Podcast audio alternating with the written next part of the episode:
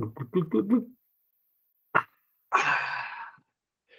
everyone, and welcome to the False Science Podcast. This is the 88th episode of a bi weekly footballing discussion. I, Zach Pensack, am joined alongside my friend Adam Goffin. Adam, how are you doing today? Footy, Zach, there is not long left to go. Footy. We are really seeing the light at the end of the proverbial proverbial footy tunnel. And interestingly enough, this is the first time in as long as I can remember, Adam, that there's not any sort of summer tournament either.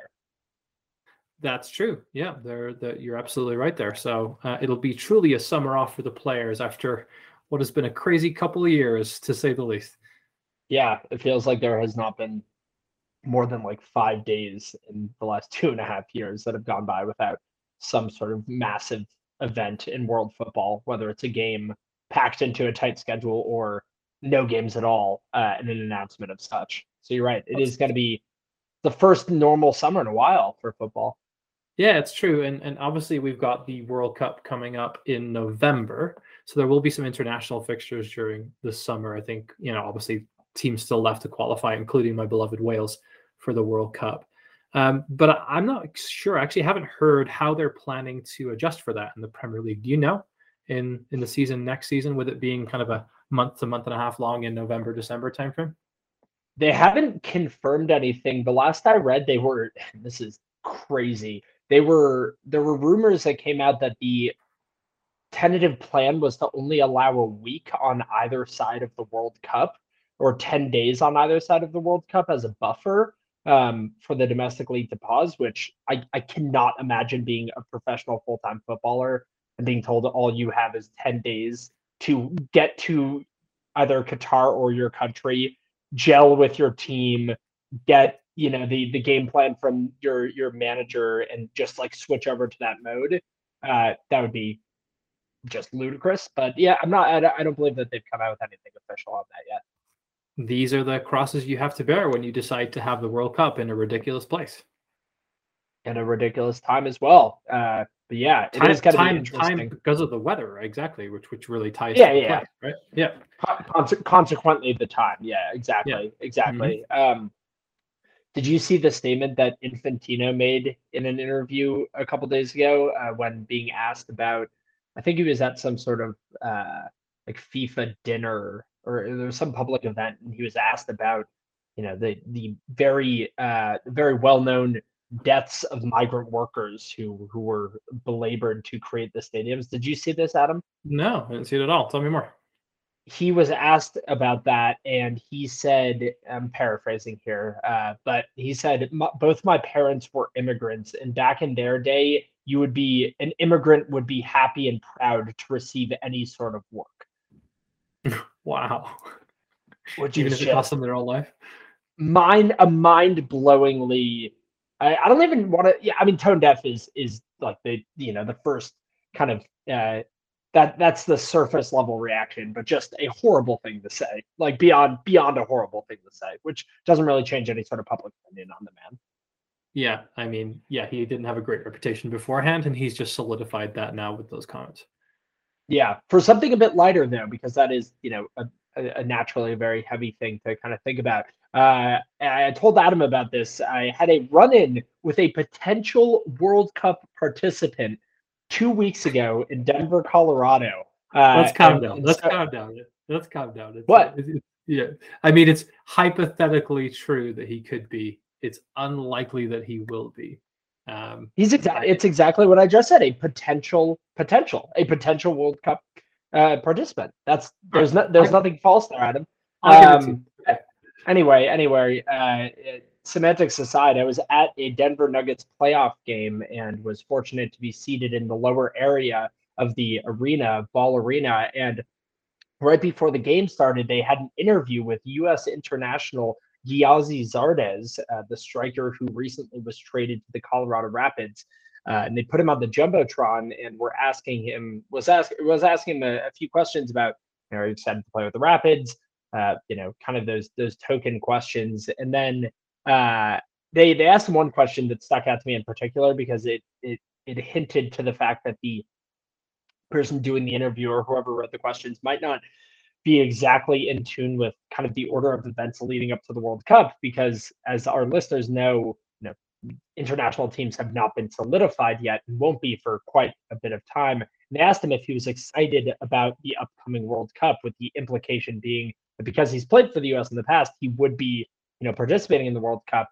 And he gave this kind of like shake off answer because, as we know, Gyasi is in no way is a guaranteed uh, member of the U.S. team going into the fall. Possible member, as as we said, he's played for the U.S. fairly recently, but nothing set in stone.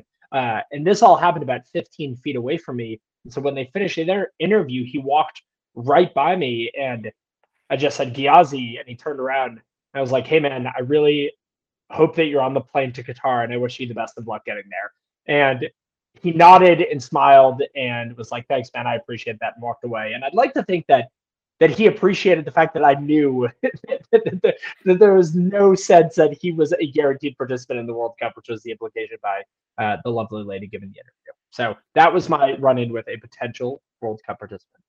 Well, you sounds like you should have been given the interview, Zach. I know. I, I know what I'm talking about. I mean, I know that Gyasi Zardes is a potential participant in the World Cup, but there's there's nothing solidified as of now. I mean, who knows though? The U.S. has had a lot of issues with strikers, um, and crazier things yep. can happen. Yep, can't be any worse than Josh Sargent, that's for sure. Ooh, Josh Sargent is is not the guy who will be on the plane unless he unless he kills it in the championship next year. Uh, but anyway, enough from my my glory, my 15 minutes of of fame in my own head, Adam. We do have a lot to talk about today in Premier League and European football as a whole. So much is is going down, and we are we're at crunch time. Uh, four or three games left in the Premier League season for most clubs, uh, with only Aston Villa and uh, Leeds United, um, actually in Leicester City as well, uh, with one less game or one more game to play. They're they're at uh, 33 games played, so we are really getting very close. Yeah, we sure are. What they call they call squeaky bum time as well uh, in the Premier League. So excited to see how the, the last few match days will pan out. There is a lot to play for So There is indeed, and that will be as as expected. The large a large majority of our podcast today um, will be running through you know the, the current status of the Premier League as we come around the final corner, uh, looking at our our final predictions, our, our last minute predictions of, of what's going to happen. Uh, and then, of course, we'll, we'll touch upon what took place in the Champions League over the last couple of days, uh, actually, the last couple of weeks um, but the semifinals, both of those legs having taken place and, and setting up for an exciting final this month. So before we get started, Adam, EPL trivia. Do you have something good today? You know, I do. I actually changed it up a little bit though, because in honor of a couple of teams, we're not going to really get into that this episode, but confirmed that Fulham and Bournemouth have secured the two automatic playoff, uh, two, excuse me, automatic promotion spots in the championship, with Fulham securing the league already. So they are going up as champions. Wanted to kind of pivot over to an EFL trivia for you today, Zach, if you're down for it. Love it. All right. So the question is it's very simple. Which team has the record points haul ever in the championship? All right. I think I know the answer. But you may, you you may or may not know the answer, so we'll we'll find out. that that is true. That is that is definitely true. We'll have a clue in the middle of the podcast. Yep. I'll give it early Sorry. clue. It is not Newcastle. Okay.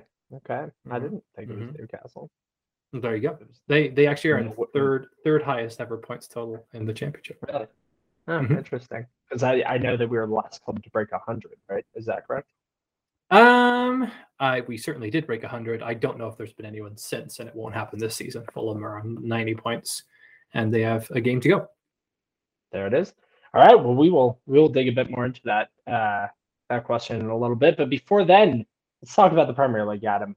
The relegation Indeed. battle heating Indeed. up. I, I want to kind of talk about the relegation battle, um, and I, what I'd love to do here is um, I'll tell you the games that we have left to play for each of the three teams that are in contention for 18th spot. Before we get into that, though, let's confirm Norwich already officially relegated. Watford a point above them, pretty much a dead cert at this point, um, especially having lost to Burnley over the weekend, a team that they were trying to claw back points on. So let's call it 20th and 19th locked up with Norwich and Watford. Some some variation of those two teams, whether it's 19th or 20th. Uh, and then 18th is really left to play for. So the three teams that we're considering remaining for potential 18th spot are Burnley, Leeds United, and Everton. Let's kind of give you a lay of the land here. Uh, we are not including in that in 15th spot Southampton, who are on 40 points. We're only including Burnley, Leeds, and Everton, who are on 34, 34, and 32 points, respectively. Um, one team you actually missed when you were talking about teams that had five games to play is Everton. Uh, they do have a game in hand over both Burnley and Leeds. Um, so obviously, if they win that game in hand, they would leapfrog both of those two teams. If they were to draw it or lose it, they would stay in 18th spot. So Zach, with that in mind, I'm going to go through each of the three teams. I'm going to ask you for your points predictions uh, or, or, your kind of match predictions for those games. Um, and then I will do the math for you and figure out where you think each of these teams will land come the end of the season. You ready for this? Sure. Let's do it. So, uh, no thinking about in terms of like points where they are right now. Don't look at the league table. I just want your gut prediction of how this will pan out for each team. So, Burnley remaining have four fixtures. They have Villa at home, Spurs away, Villa away, and Newcastle at home. I'd love for you to one by one just kind of tell me your win, loss, draw predictions on those remaining games. How do they have Villa twice in three matches? Rearranged fixture because of um, games that were called off with the COVID outbreak. Oh, oh yeah. that's right. Okay. Um, so, sorry, you're asking how many points I think they can get from those four? Yeah, give me give me your kind of game by game predictions. Villa home, Spurs sure. away, Villa away, Newcastle home. Uh, I think they get points from. I think they get points from two of those matches, and I think they're both against Aston Villa. Um, uh, actually, I could see them getting points from all of those matches except for Newcastle. I think Newcastle will beat them at Turf Moor on the final day, but Villa has been free falling in the latter half of the year. Uh, that's something actually that um, I, I, wish I put in in my talking points for today. Maybe if we have some time, we can talk about a little bit. Uh, so yeah, I think they get a point against Villa at home. I think they probably get a point against Villa away. I, I, I could see them getting a point against Spurs away, and the only reason I say that is because Spurs has a lot of issues with teams that, for lack of better words, kind of pack it in, right? That that park that bus and and play that super deep, compact uh, style of football. They, you know, Spurs for a lot that they've done well this year haven't really been able to kind of unlock that type of puzzle. They play some of the best, I would say, open kind of free flowing football of any team in the league, but it's it's those teams where you have to play that possession style and, and break them down that they have trouble. So yeah, I could see Burnley getting. I think they could get three to four points from their final four matches. Where are you going to hang your hat there? Three or four points? Ask you for commitment okay. there. I'll, I'll go with four points. I, I think they get four points. So draws for the four remaining fixtures. Okay. Uh, Mike Jackson not loving that prediction from Zach, by the way, having you know not been undefeated in his first four games as Burnley manager and winning three on the spin in the last three games, um, but still undefeated is what you're predicting through the end of the season. So I guess he would like that somewhat. No, I don't. Th- I think they lose to Newcastle at home, but I think they get four points from the last four fixtures. I see. So you're saying some combination of the three games preceding yeah. would be four games. Got it. So even worse for Mike Jackson. Poor Mike Jackson. All right, Leeds. Um, remaining fixtures, Zach. Arsenal away, Chelsea at home, Brighton at home, Brentford away. Yeah, so Leeds are the team that a lot of people are looking at right now and saying that they are in the most trouble, I think, despite the fact that they are currently not in the relegation zone, partially because Everton does have that game in hand and they're coming off their biggest win of the season against Chelsea. Uh, I mean, it is a tough run of fixtures. Arsenal uh, playing quite well and having a lot still to play for. Same with Chelsea needing to end that season on a high note after they faltered a bit recently. Uh, I, I, think the best opportunities for Leeds come in those final two matches for obvious reasons. Brighton, Brighton and Brentford, the lower two clubs of those four in the table. Brighton, another team that's had a really poor overall second half of the year, although they've picked it up a bit recently. And Brentford, uh, a team that is a little bit inconsistent. Uh, I, would say from these four fixtures, I see Leeds getting. Let's see. I think they can get four points. I think they can. They'll lose to Arsenal. They'll lose to Chelsea, but I think they can beat Brighton at home. Uh, I think Elland Road will be on fire for that match, and mm-hmm. uh, I think they can get a point against Brentford uh, away at the Brentford Community Stadium. Okay so four points for Leeds as well. Okay, finally then Everton. Uh, five games remaining for them: Leicester away, Watford away, Brentford at home, Palace at home, and Arsenal away. Uh, second team of those three teams to have to face Arsenal and, and Brentford, I guess, in their in their final fixtures. So for Everton, five games left. How many points do you see them getting from those remaining games? It's it's tough. We saw a completely new Everton against Chelsea on the weekend, playing compact football, playing disciplined. I hate to say it, but Jordan Pickford had one of the best single game performances I've seen a keeper have this year. He sure did. Absolutely, absolutely stood on his head. Richarlison was a man possessed up there, getting their their one goal uh, and potentially posing for the most iconic photo of the season, which was him throwing a flare back into the crowd at the end of the game. A pretty, pretty epic picture. Uh, that being said, I think they're going match by match here, Adam. They're they're getting Leicester at the wrong time. Leicester is is finally healthy. They're still competing in Europe uh, for that Conference League title, uh, and I think that they're not going to get a point away at Leicester. Um, Watford away is undoubtedly the one that you know has the most circles on the calendar. Watford, as you said, is, is pretty much dead and buried at this point. I think Everton can get at least a point there, probably three, and then Brentford home, Palace home, and Arsenal away. I don't see them beating Palace. I don't see them beating Arsenal uh, because I think that Arsenal will still have something to play for on that final day. And Patrick Vieira has done a phenomenal job with Palace uh, this season, although uh, they have slipped up a little bit recently. So, of these five matches, uh, I'll say a win against Watford and a win against Brentford at home, uh, giving them a total of six points from the remaining five fixtures. Very, very interesting, sir. So, if your predictions were to pan out, you would have Burnley, Leeds, and Everton all finishing on exactly the same points total of 38. So that brings it down to the goal differential, my friend, which currently it sits does. at Burnley negative 15, Everton negative 20, and Leeds United negative 34. There's very unlikely to be anything that really upsets the apple cart there in terms of Leeds being the team likely with the worst goal difference by the end of the season and that's the unfortunate part is I, I truly think that Jesse Marsch has done a phenomenal job with Leeds. Just comparing him to how poor their season was before it. You know, we we've talked a lot about you know the the iconic status that Marcelo Bielsa has at that club, and rightly so. But I think that he put them he he put you know whoever was going to take over after him at a huge disadvantage with how open their defense has been this season, um, and really forever under him, but particularly this year having lost you know Liam Cooper, Kalvin Phillips, and Patrick Bamford, that spine of the team. So yeah, I mean, based on those predictions, Leeds uh, would go down. The team of the three I, I least want to see go down. But um, yeah, I've been saying for a while that Everton gets relegated, and in that win against Chelsea, I think will change things. So yeah, what I'm huge, huge confidence booster for them for sure. Um, on my end, um, just for for what it's worth, I had Please, Burnley yeah. on, on on 41 points. I have Everton on 39 points and I have Leeds on 38 points. So exactly the same for Leeds and very close with Everton. I just see yeah. Uh, in those three fixtures in the middle, Everton potentially picking up seven points instead of six against the Watford, Brentford, and Palace games. I think that would be totally. reasonable to say to say they could do that. And then I think Burnley continues to be successful.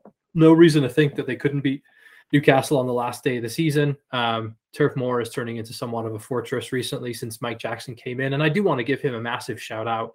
A lot of people criticized the um, Sean Dyche sacking.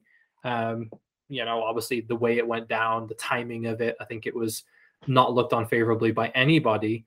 But it, I mean, it looks like it could turn into somewhat of a masterstroke, bringing in their under 23s guy, Mike Jackson, to come in, who kind of knows the team, knows the setup, um, obviously is a is a good coach, um, has the players on on side, and you know they lost Jay Rodriguez in the warm up before the game against Watford, and they still came through. They brought in Vydra. he's in a good little run of form as well, and uh, brought yes, Jack yeah. Cork back in. Just um, really, very very impressive. And Burnley doing what Burnley does and turning it on when they need to. Um, nine, sorry, ten points from twelve uh, in the last four games. So super, super good time to go on a run, right?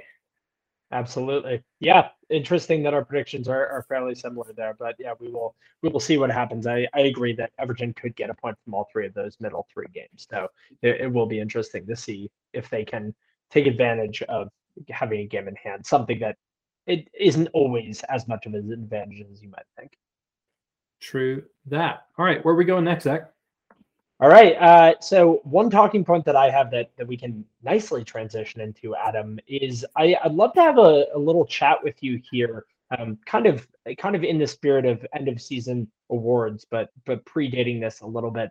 So at the end of every season, the teams who have the most disappointing seasons are undoubtedly and objectively the three teams who get relegated. I know that there could be an argument made of if a team, you know, uh, like for example, Liverpool in the year that they kind of blew that title hunt, uh, what was it, 2014?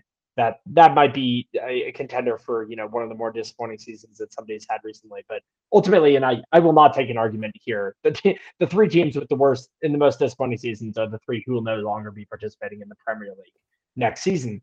That being said, Adam, uh, if we look at the league right now with you know three to five matches remaining, I'd love to hear from you on your opinion as to other than those three teams currently in the relegation zone, who do you believe has had the most disappointing season in the league so far? I gave this a lot of thought, probably more thought than I than I should have. Um, and you're not going to like my answer. I'll, I'll start with that. Um, and I'll add the caveat that this team has already won a trophy this season and could still win another trophy this season. Um, the question, of course, though, is who has been the most disappointing team outside of the bottom three in the league this season? My answer is Leicester City. Now, I know mm. that hmm. there have been injury problems wow. there. Um, wow. Currently okay. in the league, they sit in 11th spot. And pretty much every season that I can remember for the last four to five years, we have been talking about the capitulation of Leicester City dropping out of the top four and sneaking into the Europa League every season. They are nowhere near that right now. In fact, they are 21 points off of fourth spot in the league going into their final five games of the season. And in this season, they've actually lost more games than they've won, which is a first for them in many, many seasons. Now, I think I think you could certainly make the argument. You've already said it on the pod today that they've suffered from some bad injuries this season. They've they've struggled to get their best eleven on the field, but I think they're also really have they're they're understanding now that they need to move on from Jamie Vardy in the longer term. He hasn't been fit for good portions of of the season. I don't think they've quite got it figured out yet. I gave Patson Daka a shout at the beginning of the season um, as my player, uh, as my potential young player of the season or signing of the season. I forget which one it was, but I, I certainly kind of praised him highly, and he's had flashes of that. I think he's had moments where you know he scored four goals in one of their European games, which was which was awesome. Um, but they haven't quite figured it out yet, and they've struggled to get James Maddison on the field at the same time as Harvey Barnes, um, and I think that's been another problem for them. But you know, we've we've said at numerous points through this season, and I've said, is Brendan Rodgers fireable from that role? Like, would they ever consider getting rid of him? And you've you've come back and you've said no, but I don't know. I mean, 42 points at this stage in the season after 33 games is is pretty poor for a Leicester team who really should be doing better than that in my eyes. It's not a bad shout. As much as I as much as I don't want to hear it, I, I don't think that's a bad shout uh, by any means. I, I think you're you know very entitled to to make that call because you're right. It has been a very disappointing season, and uh, I think um, the the one reason that I I will not to beat a dead horse because you, you made this point this concession, but the one reason that I I don't think that in my mind Leicester can be in that running is the the heavy injuries that they had. It, it, it was only last month, and I remember watching this game in the Premier League. I, I I failed to remember who their opponent was, but just last month was the first match in the Premier League this season where they had their entire back line as they wanted it on week one starting in the same Premier League game. And I, I don't think that that can necessarily be overstated. Is having mm-hmm. you know such important players drop out.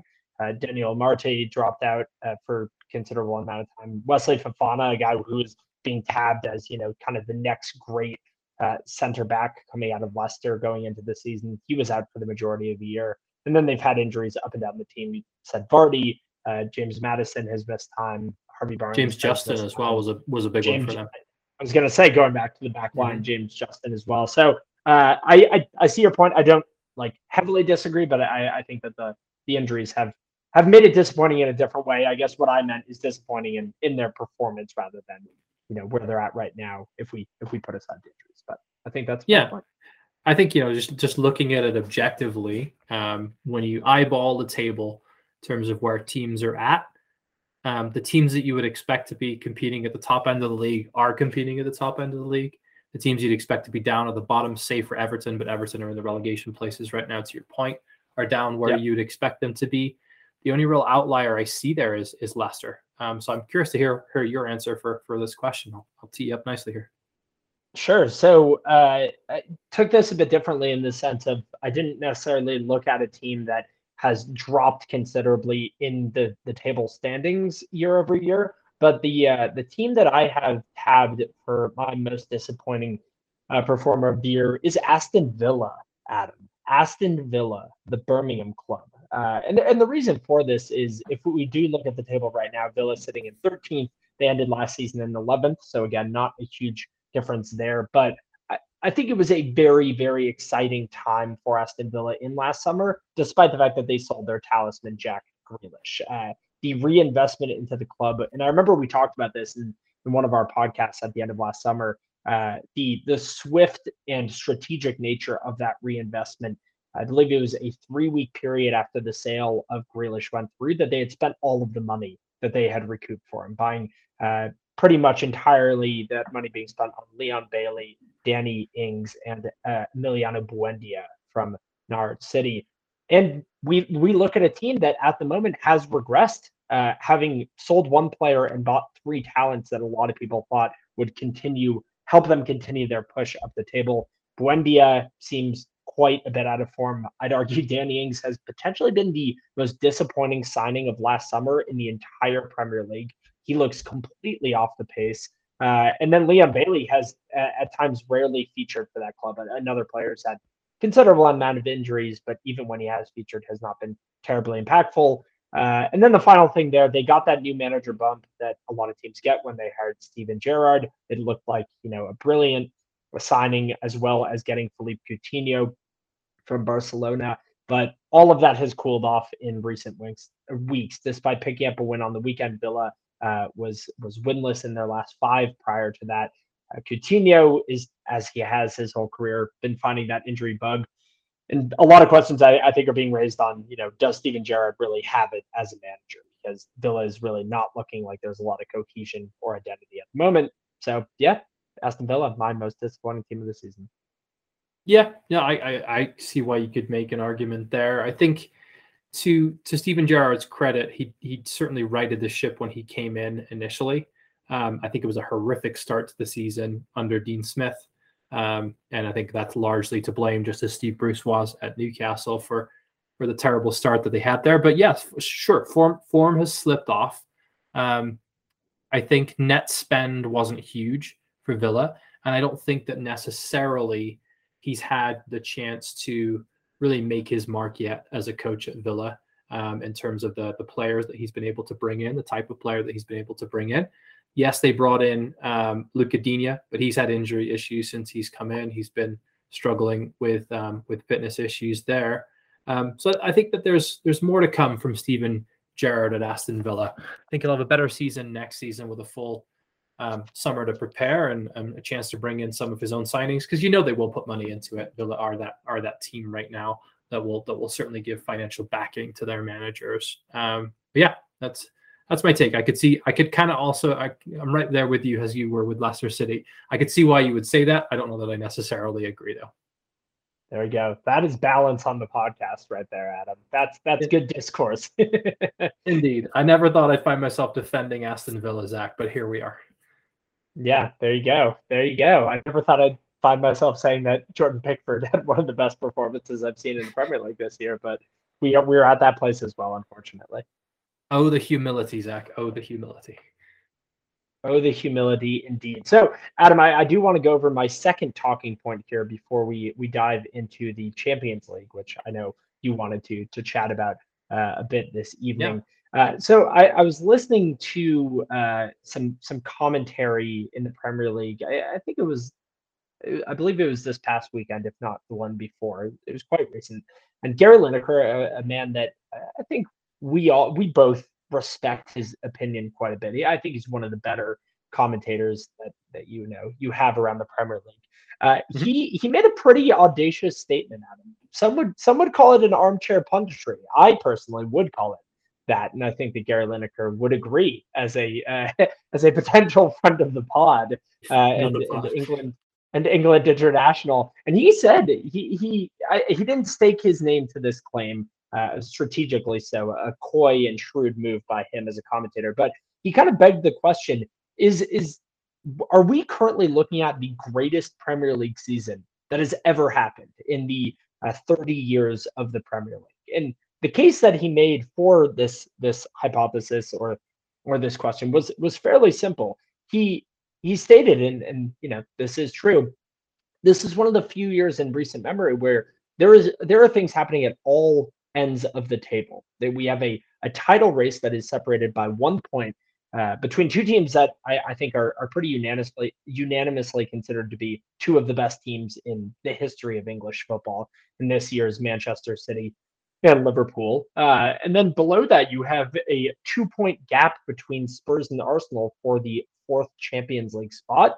Uh, not only that, but a, a spot that could be um, decided in the North London Derby, which is occurring in just eight days from recording. It'll be the third to last match of the season, and you know, based on other results around the league, uh, potentially Arsenal could go uh, away with the be be far and away having won that match if if they uh, again if, if results go elsewhere. And then finally, as we've talked about a lot today, we have three teams who are all separated by two points for the third relegation fight. So a real scrap and one of those teams being Everton, a team that's never been relegated from the Premier League. So, Adam, do you think this might be the best Premier League season we've ever seen? You could certainly make an argument for it. I mean, um, like you said, things going on at both ends of the table and that race for the top four as well. Yeah, I could, I could see, I could see why you could make that argument. Um, interesting thing I was reading today on on this topic is Newcastle's remaining three fixtures are Manchester City away, Arsenal at home, and Burnley away. So Newcastle could potentially have a say in all three of these areas. That's interesting. I did not I did not realize that. Yep. So um, obviously with Manchester City with going for the title, top four with Arsenal, and then Burnley. Hopefully by then we'll be we'll be safe, but may be playing for something in the final game of the season. So lots lots still to play for here and you know I, i've certainly been very interested and you know i think as a fan you kind of go through spells during the the premier league season where you're more or less interested. I could not be more interested right now. There's just like i'm, I'm watching it fairly religiously over each weekend and trying to catch the midweek games if i can. Um, and it's it's just been fascinating to watch. So yeah gary lineker not a bad shout there sir. Yeah, I I like that. I, I like that Newcastle could and will have some sort of hand in, in all three of those uh those kind of uh I guess competitions or, or areas of focus that we just talked about. Uh and yeah, I mean the the only other year that immediately comes to mind for me is is the Leicester City title win. And I think in a very different way, right? That was not the year that we remember by any means for who got relegated or who made the Champions League, but for one solitary and historic reason. The other great thing I would say is, you know, in the three major European competitions, we still have EPL representation in all three. Um, so that really yeah. kind of adds to the intrigue. Um, again, it's not necessarily to do with the Premier League itself, but to, to have English teams represented so deep in the tournament, I think is a, is a great thing. Yeah, it, it's yeah, it's exactly. It's not technically Premier League, but but it is Premier League in the sense that that is the reason that they're all there is they compete in the same league and that league elevates their you know the quality of their play so exactly yep so great great transition which takes us into our final talking point then zach let's talk champions league killing the transitions today. This is a rare. This is a rare occurrence. All right. Well, um, for those that have been living under a rock for the last couple of weeks, uh, let's kind of give a quick high level of how we got to where we are at the end of the day today as we record here on Wednesday. May the fourth be with you, Zach. Uh, Liverpool Villarreal um, was the first of the two semifinals decided yesterday. And then the second one was Manchester City versus Real Madrid. First leg um, at Anfield, fairly comfortable 2 0 Liverpool win. Second leg, a lot more to write home about. A tale of two halves, you would say. 2 0 advantage for Villarreal at halftime, tying it back at 2 2 on aggregate. Um, and then Liverpool making some changes, both tactically and from a personnel standpoint at halftime, running out 3 2 winners by the end of the tie. Let's let's start there with Liverpool making it through to the final. Um, a shaky little moment there for them in the first half, yesterday's game at Villarreal, but all in all, fairly comprehensive, fairly comfortable win um, come the end of the night. Yeah, you you you wondered would we see the the Cinderella story continue? I think it was two goals within the first 15 minutes uh, in that uh, for Villarreal in that game. Uh, and yeah, I mean they were they were at home. They were bossing the the tempo. Liverpool looked really out of sorts, but credit has to be given to to Jurgen Klopp, as you said, rotating the squad at halftime, which takes a lot of balls in, in any situation. Uh, obviously, uh, not terribly frequent that a player gets subbed out at half, uh, you know, without an injury or, or something of the sort. But yeah, I, I think that I, I, was really, really excited to see how that came down, and then Liverpool really kind of put the clamp on the game in the second half. So it's the sign of a team that that knows kind of how to get results, and they did what they had to do in that game. They absolutely did, yeah. And to your point, it's not it's a it's not a bad problem to have, is it really, to be able to take off Diogo Jota and bring on Luis Diaz, right? that's a, that's exactly. some nice squad depth right there. Um, I, I, would make a case as well. Um, Luis Diaz has been, for me, one of the signings of the season. Has completely transformed a Liverpool team who at one point was double digits back from Manchester City in the league, and now are just a point behind them. Has come in and really kind of given this attack a different threat. Um, has been has been a, a, top class player since he's he's come in. Um, I've been I've been super impressed with him. And to your point, also Klopp's rotation in the team has been has been really commendable as well. You know, he hasn't necessarily always had Firmino available to start, but I think there have been times where he's been a healthy scratch as well. He seems to be moving on a little bit from Firmino and looking more towards Jota and Diaz in in the future. I think those four um, with Mane and, and Salah, of course, look like they're going to be the four that are going to be rotating in and out the most in the future. Yeah, yeah, and obviously uh, much has been talked about in regards to Firmino, Salah, and Mane all having contracts that expire at the end of next season. But I agree with you. At least one season of that four-man rotation does look like it's it's on the horizon. Yep. So the um, the other game uh, in this other semifinal was um, no less entertaining. Uh, Manchester City versus Real Madrid. So last week uh, we went to the Etihad. Uh, Manchester City had a phenomenal first half but went in only at 2 1 with a 2 1 advantage in that game. Continued to extend their lead, continued to get claw back, clawed back. And some might say that Real Madrid were fortunate to get away with a 4 3 loss in that game. Um, really, honestly, could have been about 4 or 5 nothing to Manchester City at halftime um, in, that, in that opening fixture. But alas, they didn't. 4 3 was the result. And we went back to the Bernabeu today um, for what was uh, a truly captivating game, just the complete opposite game in terms of how it all panned out. Much more cagey defensive affair. Manchester City defending very, very well. Um, the last clean sheet in the Champions League for any away team at the Bernabeu happened um, 11 years ago. It was Barcelona in a 2 0 win um, at the Bernabeu, Messi scoring both goals in that game.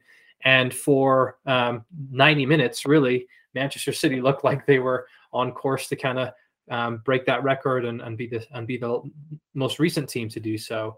Unfortunately, that's not how it panned out. We had a wonder strike for Riyad Mahrez with about 20 minutes to go. Beautiful left-footed shot into the top right-hand corner, and then we had a ball cleared off the line uh, with about 10 minutes to go from Jack Grealish's attempt. And you just kind of thought, you know, maybe, maybe, maybe there's still something more to, to say here. Two goals in injury time. First time this has ever happened um, in the Champions League by the same player, Rodrygo, um, who, who really had a, uh, a great game after coming on, came on with about 30 minutes to go in the game. Clawed back Real Madrid to take it to um, to take it to extra time. Of course, we have no uh, away goals in the Champions League this season. And about five minutes into the first period of extra time, a um, I think a right a, a justified penalty uh, was given um, for a foul on Karim Benzema, who picked up the ball and duly dispatched it for a 3-1 victory and a 6-5 on aggregate victory for Real Madrid. Could you get a crazier couple of games uh, between those two for Manchester City and Real Madrid? What a, what a game for the neutral. I've I've heard a few people say recently that the the opinion that the Champions League semifinal is oftentimes better than the Champions League final because you have the same pretty much the same quality that you would have in a Champions League final, but over the course of two la- legs with you know a lot riding on whatever happens in the first leg affecting the play in the second leg and a little bit of this kind of uh, perhaps more uh, dramatization of what's going on. Uh, this these were uh, in a combination of two matches between the same clubs over a week. This was some of the best football I've ever seen in my entire life. Just pure dripping entertainment. Even in this game, that uh, as as you said, only had three goals in normal time. It was end to end the entire match. Uh, so yeah, just some incredible, incredible football. Uh, but I mean, you look at this and the the tie was in Manchester City's hands. It was in mm-hmm. Manchester City's hands in that first game when they, you know, probably should have won by a higher uh, score line. It was in Manchester City's hands even before the Riyad Mahrez goal, as they still had that goal advantage, and even more so with only 13 minutes remaining. All they had to do was keep a two-goal lead, and they were unable to do so. Uh, interestingly enough, Adam, one note is that if away goals still were in effect, Manchester City wouldn't have even had an extra time. They would have been done at the end of normal time with man with mm-hmm. Real Madrid having scored three away goals. Uh, and then yeah, a stone wall penalty in extra time. What a uh, I you know every player has moments like this, but a horrible horrible moment for Ruben Dias. A, a tackle that I I have no idea really why he made it. Karim Benzema was going away from goal and, and didn't seem to be a danger in that moment, but a, a clear penalty Karim Benzema, probably the most informed player in the world right now. Uh, after Panenkaing Ederson in that first game, putting it away in the corner of the net this time. Uh, and yeah, another European choke job by Manchester City and Pep Guardiola. I mean, how does this stain his legacy? Because this, it's a brutal one. It might be the worst of all of them. Yeah, I, one of my questions for you was what now for Pep? Um, oh, it's a tough one. Klopp just signed a two-year extension this week. I don't know if you saw that. He's going to be sticking around for, for another couple seasons. I don't see Pep going anywhere necessarily, but to your point, you know this is this is painful for him every season. This is the big one for City and their fans. This is the one that they want to win. Um, Josh, friend of the pod, made the comment uh, today that maybe if Pep wants to win a Champions League, he should come manage Newcastle. um, little bit of a little bit of poking fun there at our uh, yeah. our Saudi Arabian neighbors. Uh, but yeah, I mean, just a, a, a tough one for him to kind of um, have to stomach because, again, to your point, so many opportunities for them to wrap this tie up, um, and they failed to do it on multiple occasions. Yeah, just brutal. And as you mentioned before, like even before the Rodrygo goals, Grealish could have had two in that match. Uh, you know, the the first goal he did round the keeper and, and put a ball in that, that looked like it was going over and a really brilliant goal line save. So maybe not necessarily on him there, but the second one, uh, a, a, a, fantastic save by Thibaut Courtois, kind of tipping it with his foot around the post. Um, and yeah, it just it, moments of madness for Manchester City. And as you said, you you have to do you do have to give credit to Rodrygo uh, coming off the bench. Um, getting two really nice goals. The second goal, the header, unbelievable. It was a header that was deflected before it got to him, and somehow yeah. in the same motion, he was still able to clean a clean header uh, past Ederson. That was something unbelievable. Uh, but yeah, I mean, it, it is it is wild to look at this team. I, I don't think that Pep Guardiola will stay there as long as Klopp. Klopp's extension, I believe, is keeping him there until 2026, if I'm not mistaken. Uh, I think Pep Guardiola has pretty much said that next season will probably be his last at Manchester City, regardless. A lot of people thinking that he'll go manage the Spanish national team or a national team after that, but it, it's it's a brutal one. I mean, again, it was in their hands, and they, for lack of better words, threw it all away. Um, unfortunately, Manchester, Real Madrid just can't be beat right now, and I think that's yeah. another thing that's important to talk about is, you know, we we now have this this tantalizing final of Liverpool and Real Madrid. So many ways to argue either side, but uh, my my roommate Noah made a comment to me before I started recording tonight that in the same way uh, that there are certain teams that seem to never be able to to keep a lead in the 90th minute, they always concede at the death. Um, unfortunately, his favorite club, Bristol City, is one of those clubs this year. It seems like Real Madrid might be the opposite. They they cannot they cannot be beaten. They can't. Find, they always find a way to score that last minute goal that keeps them in a tie. What if paint this picture for you in the final? We get down to brass tacks. He comes off the bench. Sir Gareth Bale scores the winning goal in his last game for Real Madrid, flips off the Real Madrid fans, rides off into the sunset, doesn't even hold the trophy, and just kind of pieces out and that's the last image that we have of the Champions League is Gareth Bale oh. flipping off his own Real Madrid fans. I love that. I love that narrative. Unfortunately, the better question, Adam, is will Gareth Bale be at the Champions League final? And I don't think with the I don't think with confidence either of us could say yes because either he won't be invited or he will just not be terribly interested to watch his club play. Yeah, he he would. Uh, yeah, his his fitness is always a question for Real Madrid and never in question for Wales. Yeah, exactly. Exactly. Yeah. He he does it right. But yeah, so so going on to the final then, Adam, uh Liverpool Real Madrid. What do you think I guess what do you think are the will what do you think will be the things that will decide this tie and, and how do you think it'll end? Um, I see it being a very kind of attacking open game. Um, I see it being, I want to say a goal fest, but I, I do see a lot of goals in this game. And I think the keys to the game will be, you know, can Liverpool stifle that um, attack and specifically Vinicius?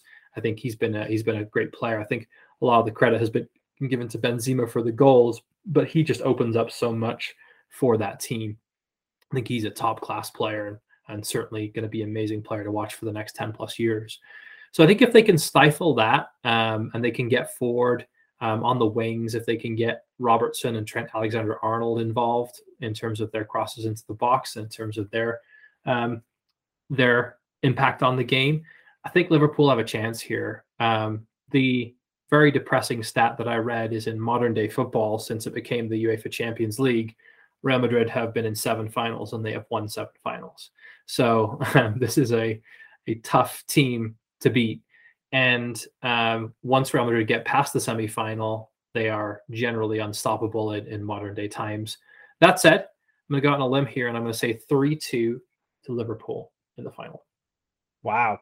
I like that. I like the the line of logic there. Uh, I think the the one other thing that I would mention as an important uh, kind of subplot or aspect of this match is the goalkeeping situation for for both teams.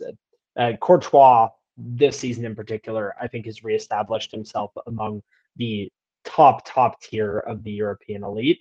Uh, he just had a, a phenomenal game today. Beat at the front post, as you said, for that Mahrez goal, but I, I think that there pretty much wouldn't be a, a, goalkeeper stopping that shot. And otherwise, he, as I mentioned, made a number of key saves throughout that game.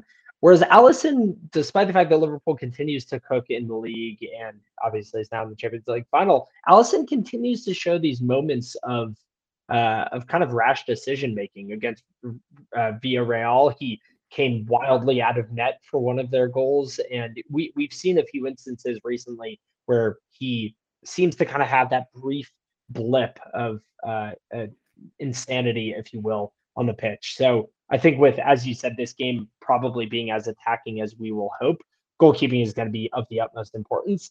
and in that sense, I, I think right now I would give the edge to Real Madrid. Uh, Adam, I will say this game is going to go into extra time on a 2 2 score line and go two penalties. And for, for better for worse, Real Madrid will be winning this on a Karim Benzema penalty to cap off uh, one of the one of the best seasons that I've seen a player have in recent memory and put him in the firm lead above Mohamed Salah in the uh, Ballon d'Or race going into the latter half of the year. Karim Benzema, who recently in a game missed two penalties in the same game, you're going for the win game-winning penalty. Missed two penalties in the same game and recovered by scoring a penalty in each leg of the Champions League semifinal, mm-hmm. including including a Panenka. That is that is a fact, um, but we will. I guess we will see. So uh, I'm, I'm certainly going to be rooting for for Liverpool in that game. I don't know where your allegiance lies there. I it'll be it'll be for Liverpool as well. I I was a little bit more indifferent about this semifinal because I, I don't particularly like Manchester City. Um, and despite also not really liking Real Madrid, uh, I found myself just wanting an entertaining match, which we did see. But uh, yeah, I would like I would like Liverpool to win this match, but I mean these are two of the most entertaining teams in football. I'd rather I'd rather have a five four Real Madrid win than a one 0 Liverpool win as a neutral. Yeah, I could see that. Fair enough. All right. Well, we will see how that pans out here on May the 28th. All right. Um, okay. So then before we go to the commercial break, then, Zach, I will give you your first clue for EFL trivia for the week. Again, you think you know the answer. Let's see if this solidifies it. Which team has the record points haul ever in the championship? Here's your first clue. This team achieved the feat in 2007 and they got a total of 106 points. 2007. Okay. I have a general idea of who was probably in the championship at that time, but there's not necessarily a club that that sticks out to me. Was that a year or two years before Newcastle got relegated? Mm, don't remember specifically, um, but one more clue to come here. So, got it. Cool. Sounds good. All right, we'll be back after a word from the sponsors.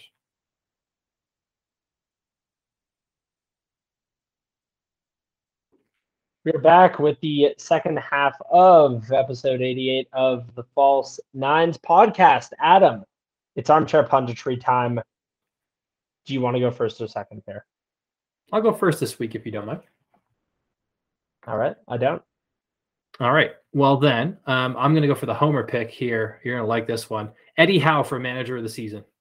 Ah, oh, I love it. I love it. Yep. I've been, yep. I've been, I my my uh my insistence on that has gone from joking to to more serious over recent weeks. So I like this from you.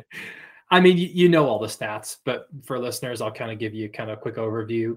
Uh, Newcastle will become the only team ever to have not won a game in their first 14 games um, winning their 15th game against Burnley back in November to potentially being safe. Um, although mathematically not possible, uh, not uh, not confirmed at this point, it's very probable, I should say, that Newcastle are safe at this point in their season.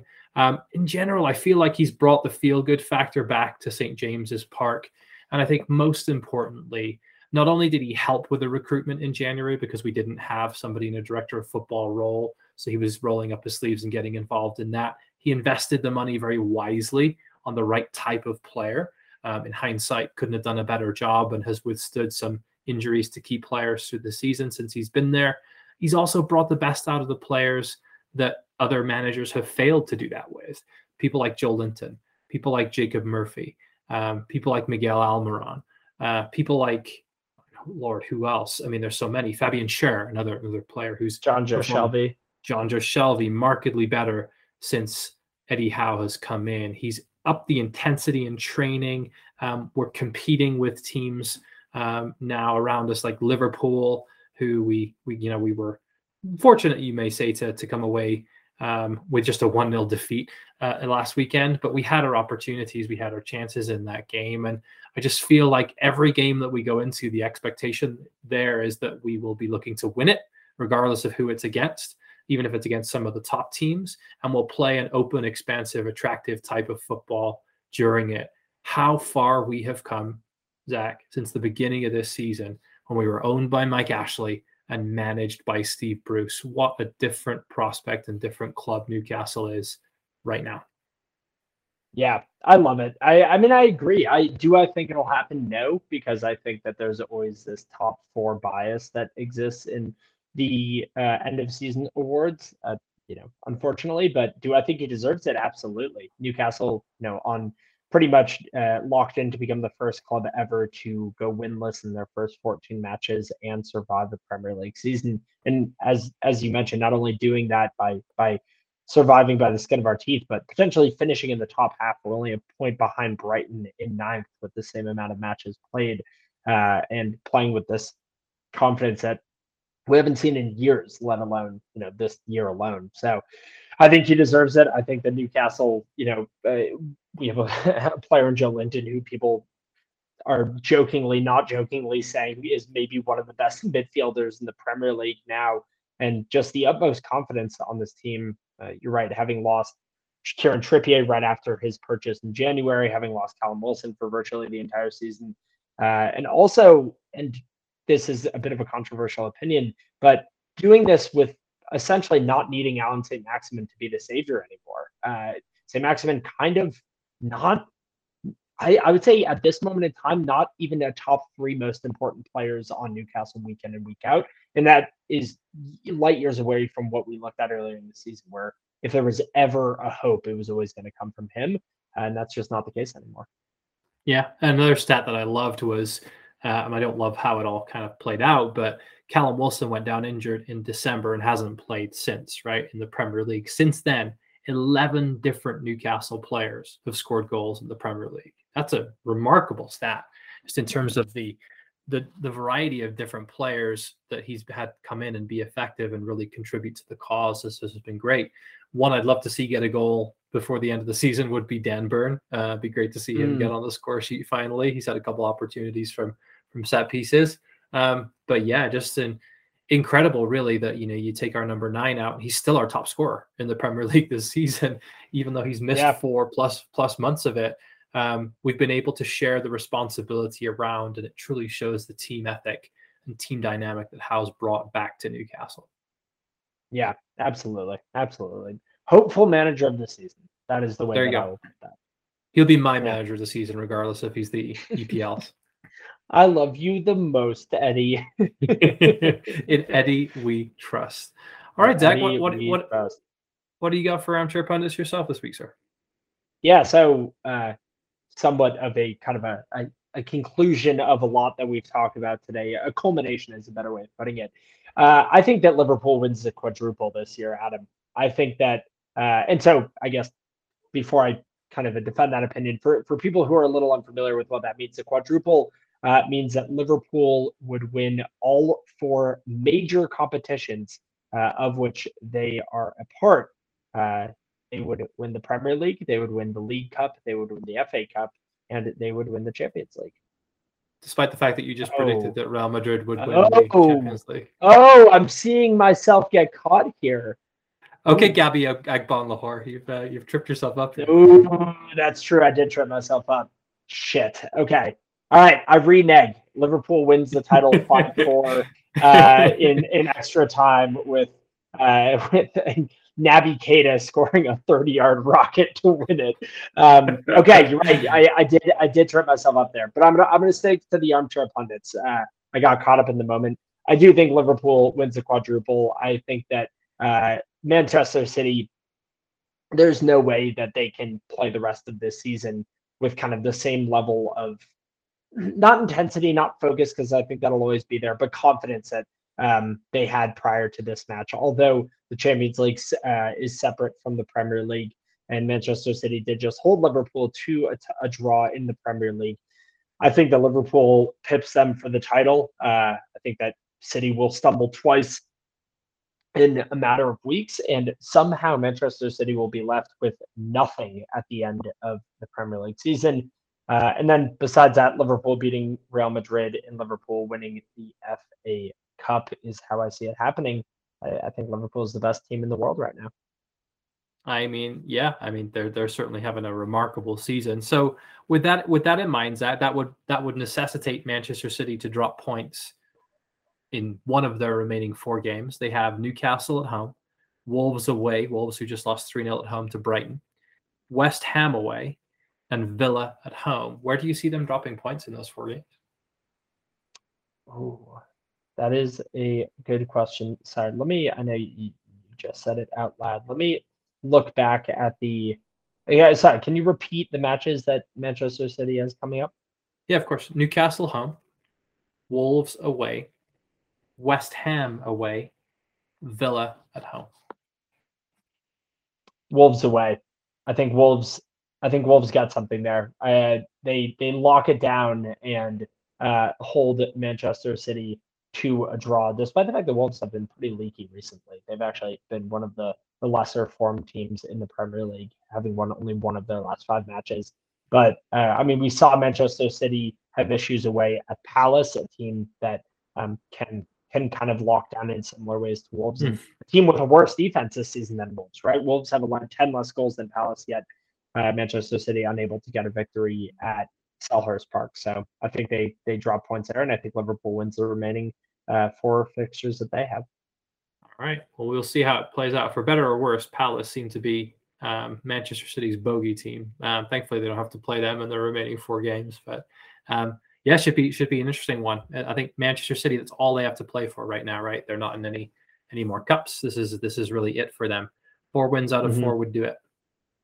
Yeah, it, it would. Uh, and then the final thing is Liverpool would have to beat Crystal Palace in the final of the FA Cup, which should be a cracking match in London. Chelsea. Crystal Palace.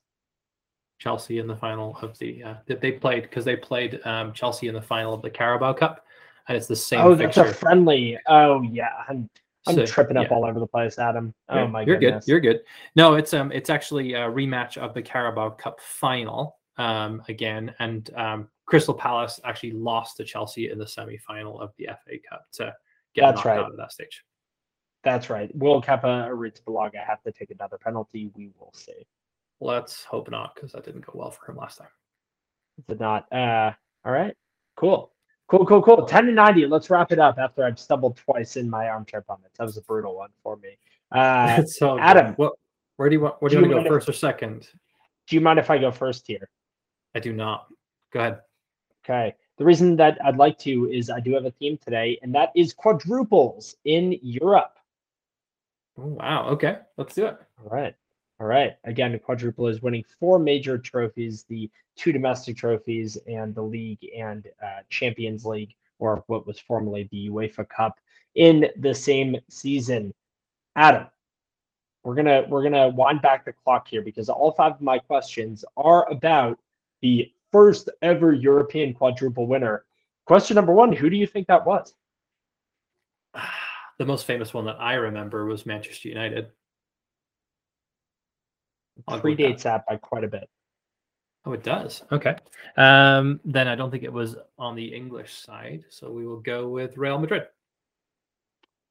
It is a good guess. It is actually Celtic. No, really?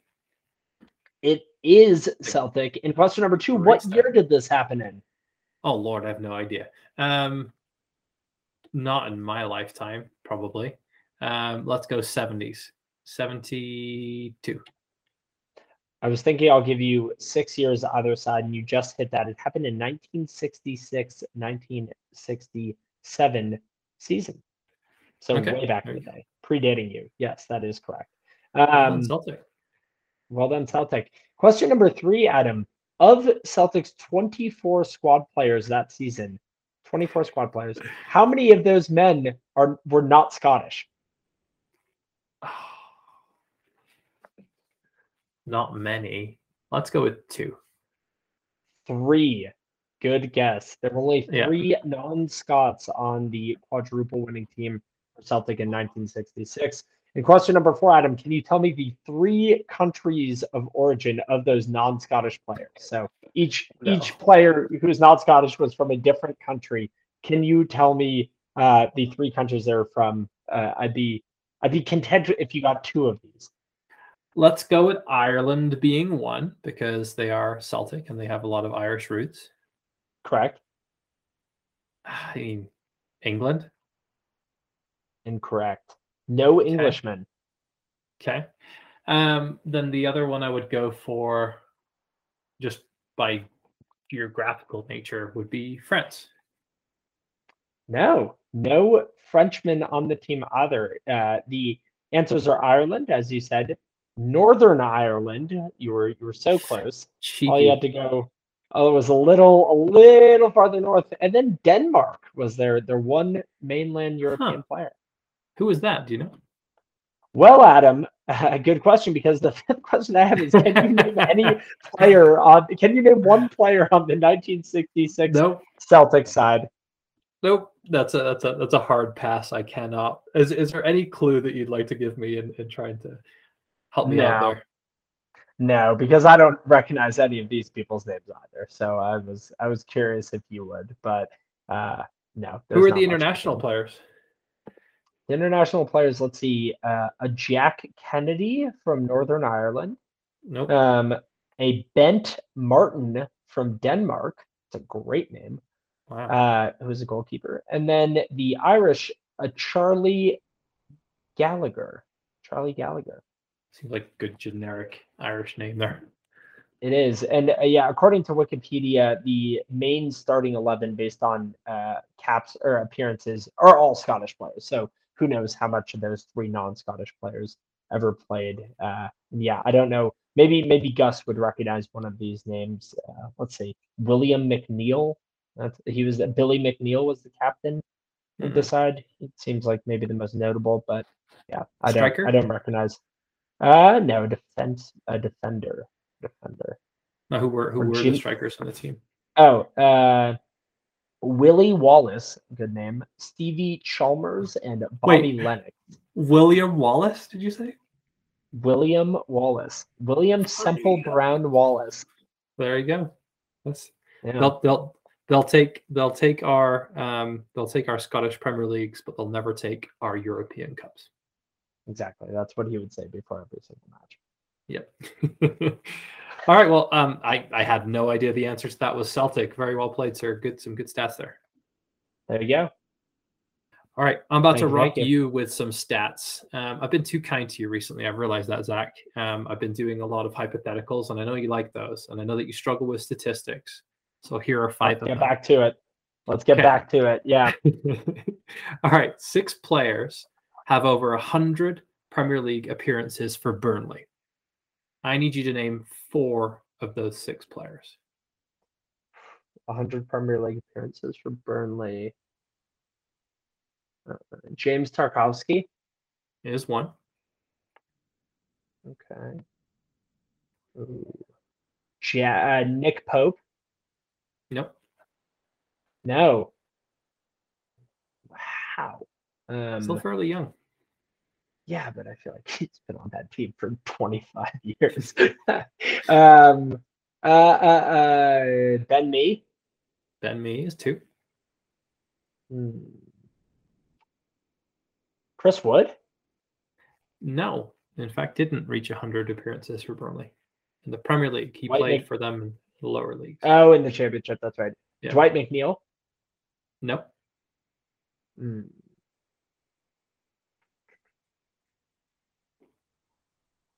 Who else would be on this list? Um. Uh. Uh. uh um. Wait a minute. Give me a second. Give me a second here. Oh, what is his name? Ashley Barnes. Ashley Barnes is three. So there Okay. are three other players. I need one of those players. Um, I will uh, tell you that only one of them currently still plays for Burnley.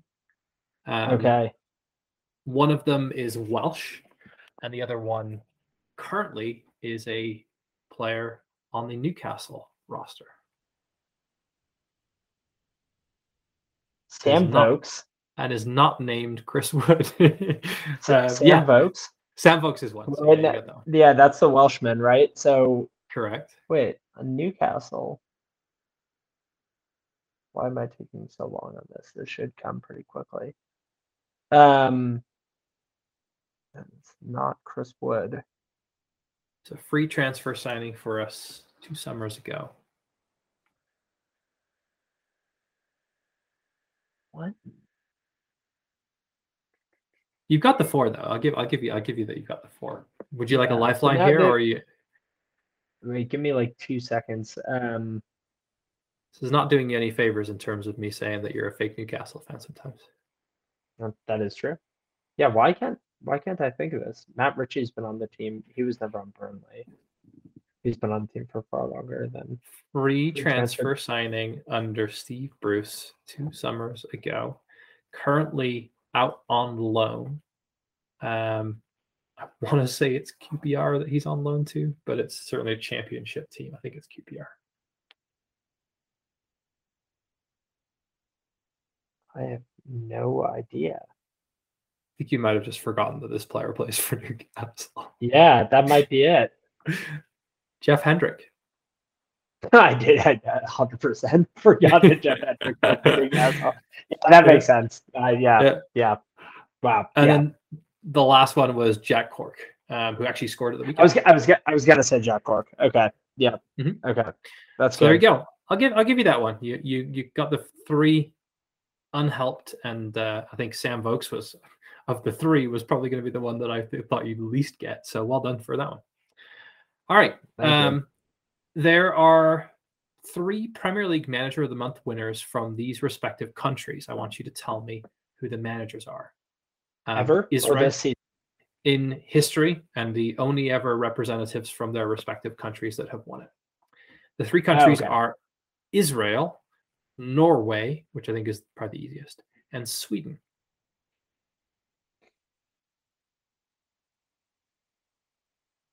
Norway's the most Okay. recent of those three.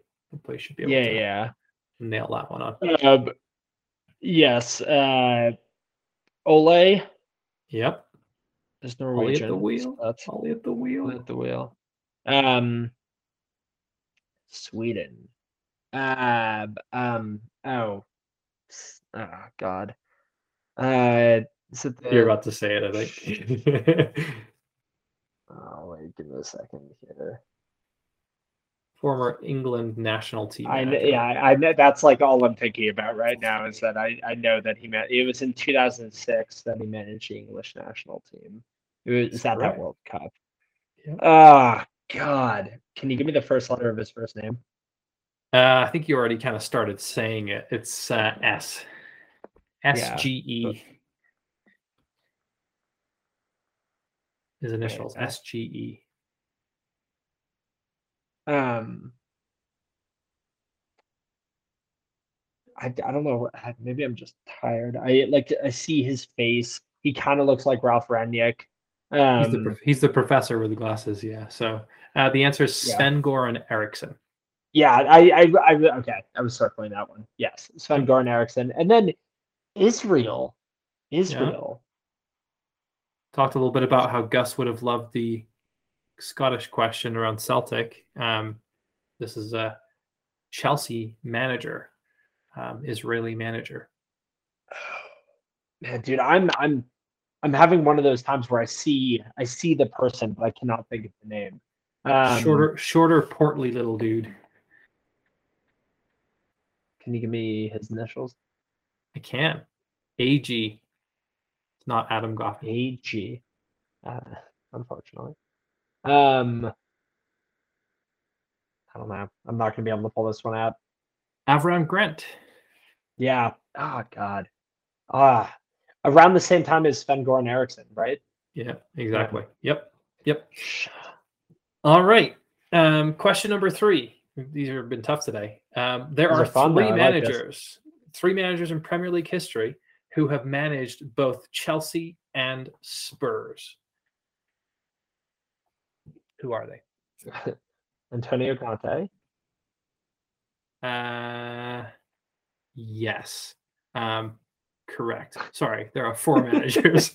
I think my source here was prior to Conte. You pa- you you paused, and I was like, "How is that not one of them?"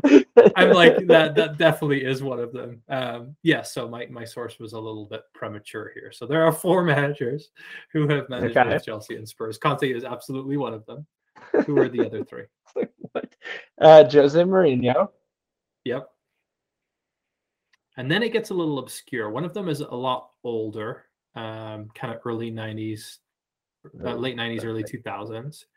And then the other one is one that I'd completely forgotten about had managed both teams. Roberto Di Matteo.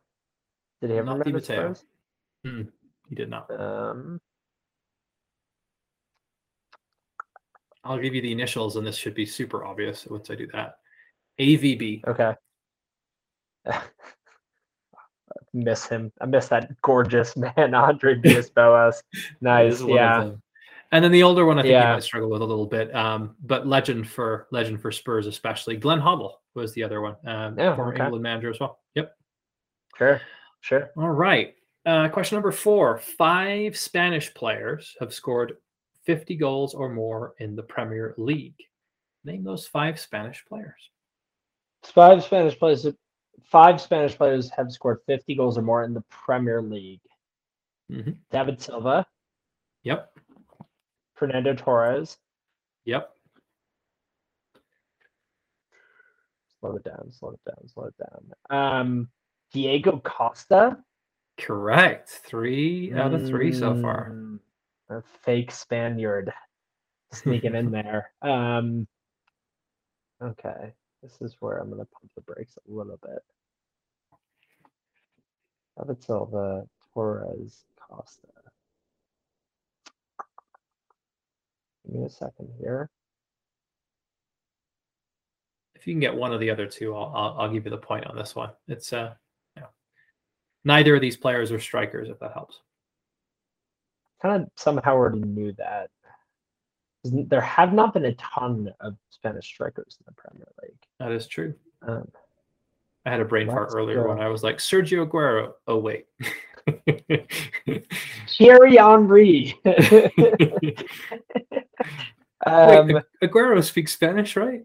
yeah, yeah, exactly. Um, um, Spanish players in the Premier League. trying to think teams. That's how I'm kind of sorting through this. I'll give you a clue. Okay. Both of these players have played for Chelsea. everybody has played for Chelsea. Come on now. Um, both of these players, I mean, like Marcos Alonso definitely doesn't have 50 goals. Uh, both of these players have played for Chelsea. One of them still plays in the Premier League. One of them does not. He doesn't play for Chelsea, is what I'm hearing. Correct. Still plays in the Premier League. He's not a striker. Has a good amount of goals. Have to push you here, Zach. Yeah. Um. Shit. Who does he play for currently? Manchester United.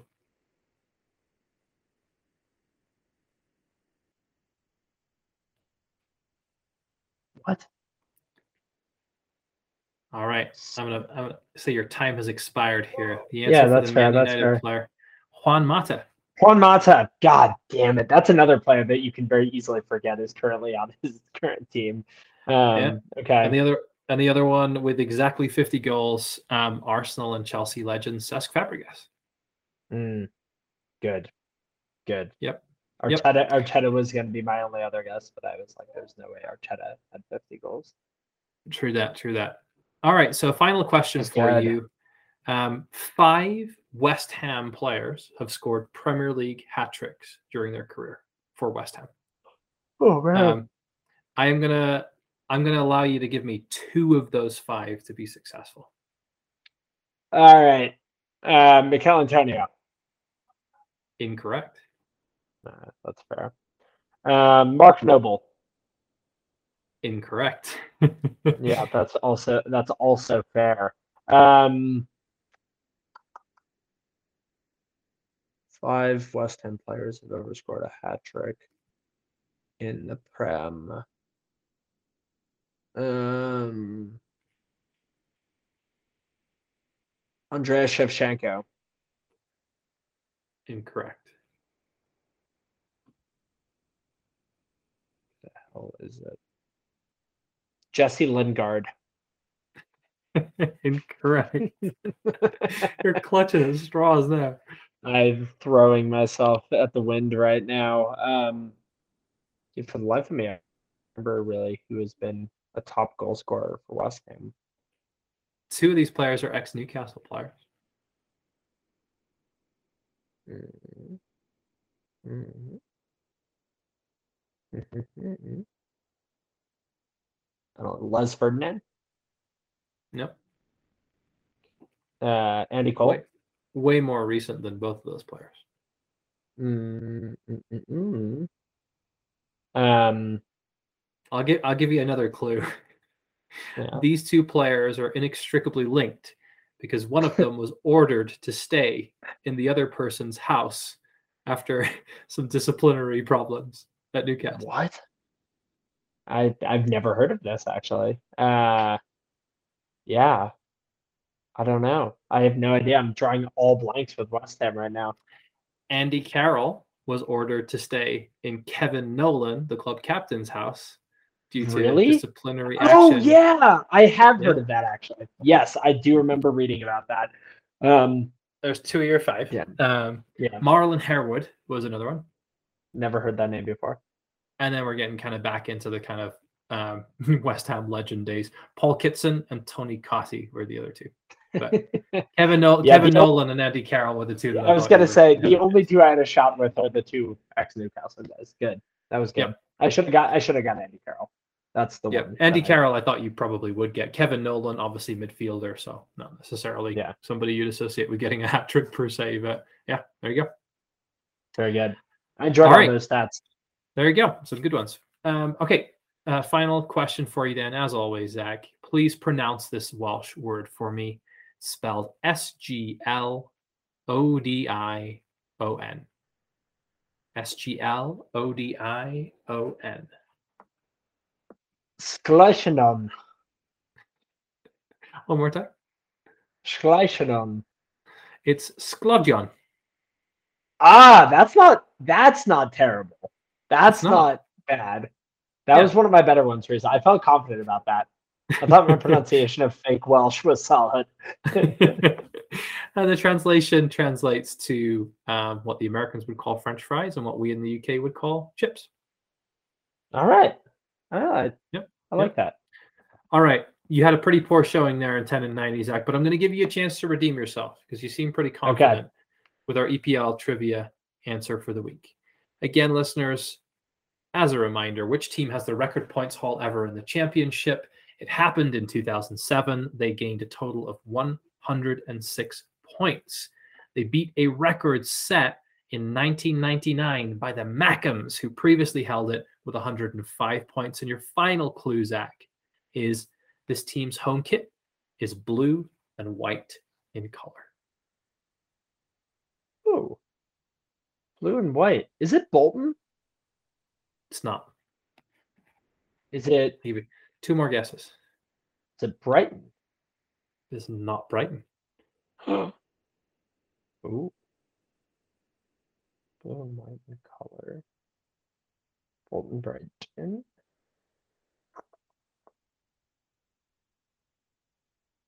Is it QPR? You're very, very close in the, the, blue and white hoops there, um, but you went for the wrong blue and white hoops. The answer is Reading. Uh, oh, team that, yeah, team that included Kevin Doyle, ex Colorado Rapid, and Shane Long. Um, very, very good team really defensively. Shane Long? Yeah. Shane Long was playing in 2007. He was very, very young back then, but yeah, he was he was part of that wow. championship winning team. That's crazy. How old is Shane Long? I, thought I he, think he's he, 35. I mean, wow. Yeah, yeah. I did not realize he was that old. That is wild. Yeah. So Shane Long, good kind of vet veteran striker there. Um, yeah, and still to this day they hold they hold that record. Newcastle, I think, got 104 points uh, in one of their seasons back. Um, they were third place there, behind Sunderland on 105 and Reading on 106. Yeah, interesting. Nice. Yep. All right. There you go. Enjoyed that. Um, outside bet um, before we close out the pod. Um, the championship season hasn't finished yet, but who, who's your who's your pick for going up via the playoffs?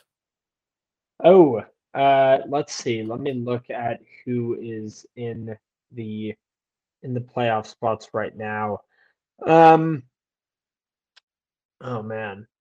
Mm-mm-mm. Yeah, you've got um, Nottingham Forest who are in third place right now. I would love for it to be them. I would Yep. love for it to be Nottingham Forest. I was very bummed that they lost that match against Bournemouth. Uh, that would have guaranteed them, pretty much guaranteed them automatic promotion. It's I think 23 years since Nottingham Forest was in the Premier League, so Yeah, I would love it's to been a long time. up. I used to live in Nottingham. I forget if I ever told you that before, but yeah, You have mentioned that before. You have mentioned. I grew up as a kid. before. A kid, a few years. My my parents lived in Nottingham there. Yeah, there you go. Tricky trees. So you'll take you'll take Forest. We've got Huddersfield, Sheffield United, Luton in the remaining playoff spots, and then we've got Middlesbrough and Millwall with an outside chance of making it in the final game. I'm going for Luton, Zach. Why not? They got pumped seven 0 by Fulham during um, during the week, uh, but you know they're going to come back from that. Fulham are a great team, and Luton are going to be playing in the Premier League next season. Teams will be going to the kennel for their um, for their away games next season. I love that. I love that. If if only for for the storyline. yeah, it'll be a be a fun one. All right, my friend. Well, um, this has been a fun one. Uh, it's good to get back together. I know that we haven't had too many episodes recently together, but it's been it's been fun.